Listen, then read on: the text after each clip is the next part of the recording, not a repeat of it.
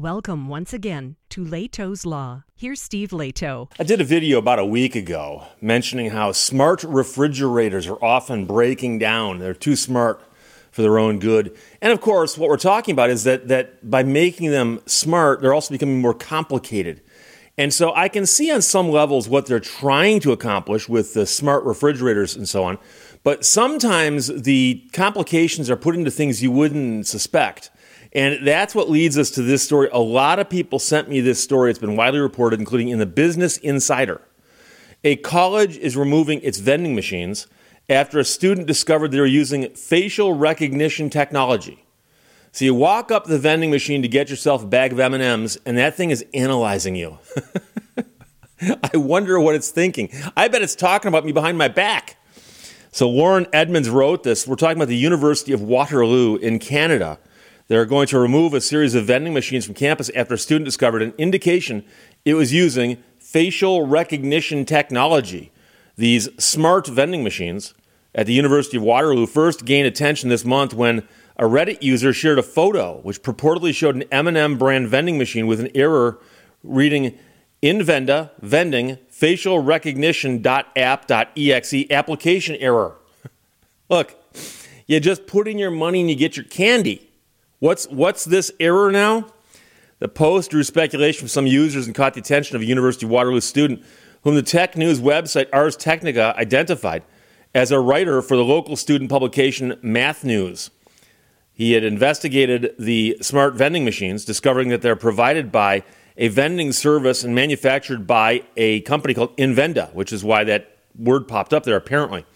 The Canadian publication CTV News reported that Mars, which is the owner of M&Ms, owns the vending machines. So yes, we've got robot vending machines from Mars. that should be the headline of this of this story. In response to the student publications report, the director of technology services for Adaria vending machines told Math News that an individual person cannot be identified using the technology in the machines. So they're not trying to ID you in that sense, but they're still doing something, right?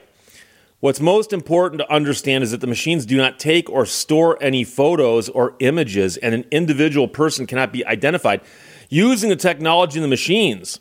The technology acts as a motion sensor that detects faces so the machine knows when to activate the purchasing interface. It never takes or stores images of customers. The statement said the machines are fully GDPR compliant, referring to the European Union's General Data Protection Regulation, which is all fine and dandy because, of course, we're not in Europe, neither are the Canadians. The regulation is part of the EU's privacy legislation that determines how corporations can collect citizens' data.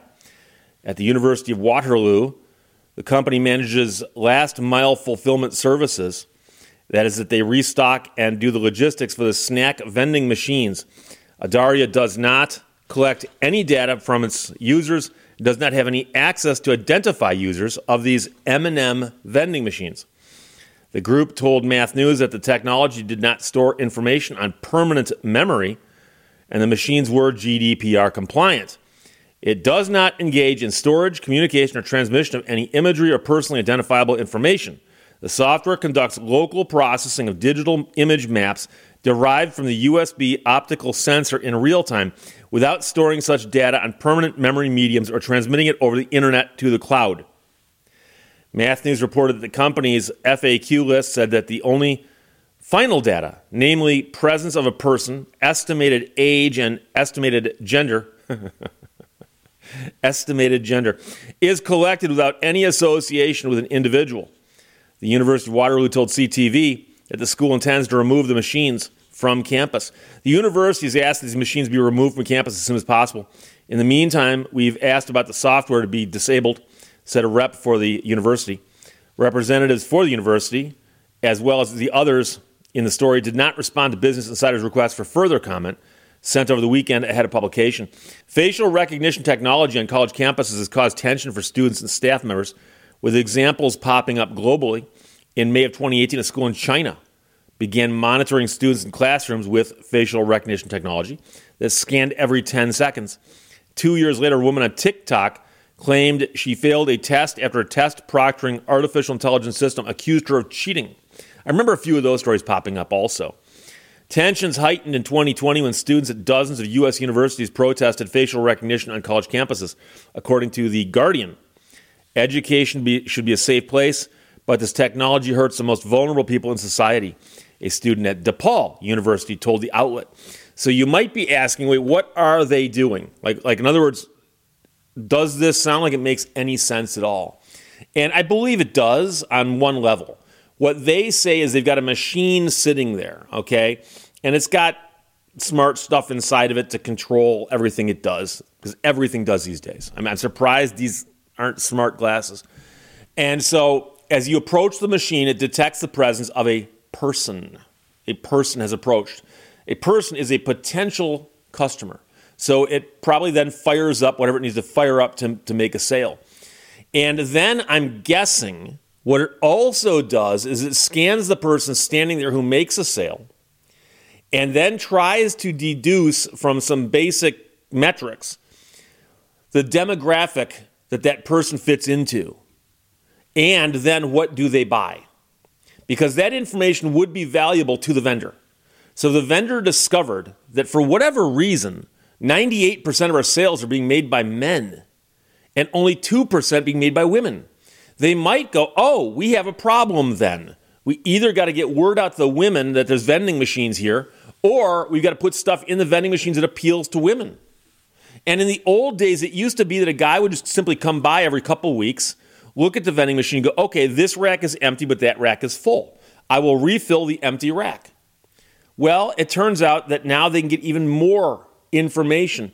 But I do agree that people have the right to be paranoid about this because when you do walk up to it and it's analyzing you, and they say they're not storing the information, not doing anything like that, well, the facial recognition software probably, I'm betting, could be set to recognize repeat customers, for instance. Oh, we meet again. You're the guy who likes the peanut M&Ms. Would you would you like some today, my friend? And so there always is the concern and as we know, uh, all you got to do is get your toe in the door, keep that door open, and then kind of slip your foot in. Next thing you know, the knee pops through, and and you know. So I, I, I agree that I can see this concern. I remember in the early days of the internet, early early days of the internet, when somebody discovered that Coke machines were hooked up to the internet, and Coke machines could be tapped into remotely to find out what they still had in stock. And I remember, I'm talking this is a long time ago. I remember in the earliest days of the internet, people saying, "Hey, I found this site that we've we've hacked into, and you can check out like what the inventory is in the local Coke machine on your campus." and again, that's I'm not sure how useful that would be to anybody except for the people who run the machine. But it was just an interesting example of the kinds of things how the internet would infiltrate every corner of your life, including in ways you wouldn't think. Now, I have no problem with Coke tracking their own machines to see what sells, but I do have a problem on some level with the machine analyzing you as you approach it. And then the question is, what is it analyzing you for, and what are they going to do with that information? And I can see some people saying, Steve, I'm not even bothered by that. If that thing determines that I am a man roughly 50 to 70 years old, and it just knows that, and the next time I walk up, it goes, oh, here's that old guy again, I'm not troubled by that.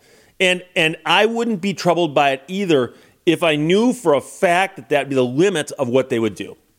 But we all know that that ain't the fact. And that ain't the limit because if they can figure out some way to make a little bit more money by tweaking this formula, and for instance, I'll give you an example. What if somebody approached this company and said, hey, you've got a vending machine in a hallway that students walk up and down, right? Would you care to sell us the data that that vending machine gathers throughout the day?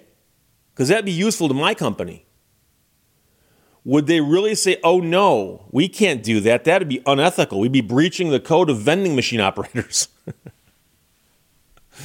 and so the sad part is that the data is always valuable to somebody. And that means somebody's probably willing to pay for it. And if someone's willing to pay for it, that means that bad things can happen. So the vending machines will be removed. Uh, I can't imagine this is the only place they were put. So that's another interesting question: is are these new high tech, highfalutin, smart vending machines near you? But a college is removing its vending machines after a student discovered they were using facial recognition technology. And that's from Business Insider. And the funny part is, is that the vending machine apparently showed its error code and it gave itself away. So I wonder if that machine will be punished when it's brought back to where it came from. Questions or comments, put them below this. Talk to you later. Bye bye. Thank you for watching Lehto's Law. Simplicity is the ultimate sophistication.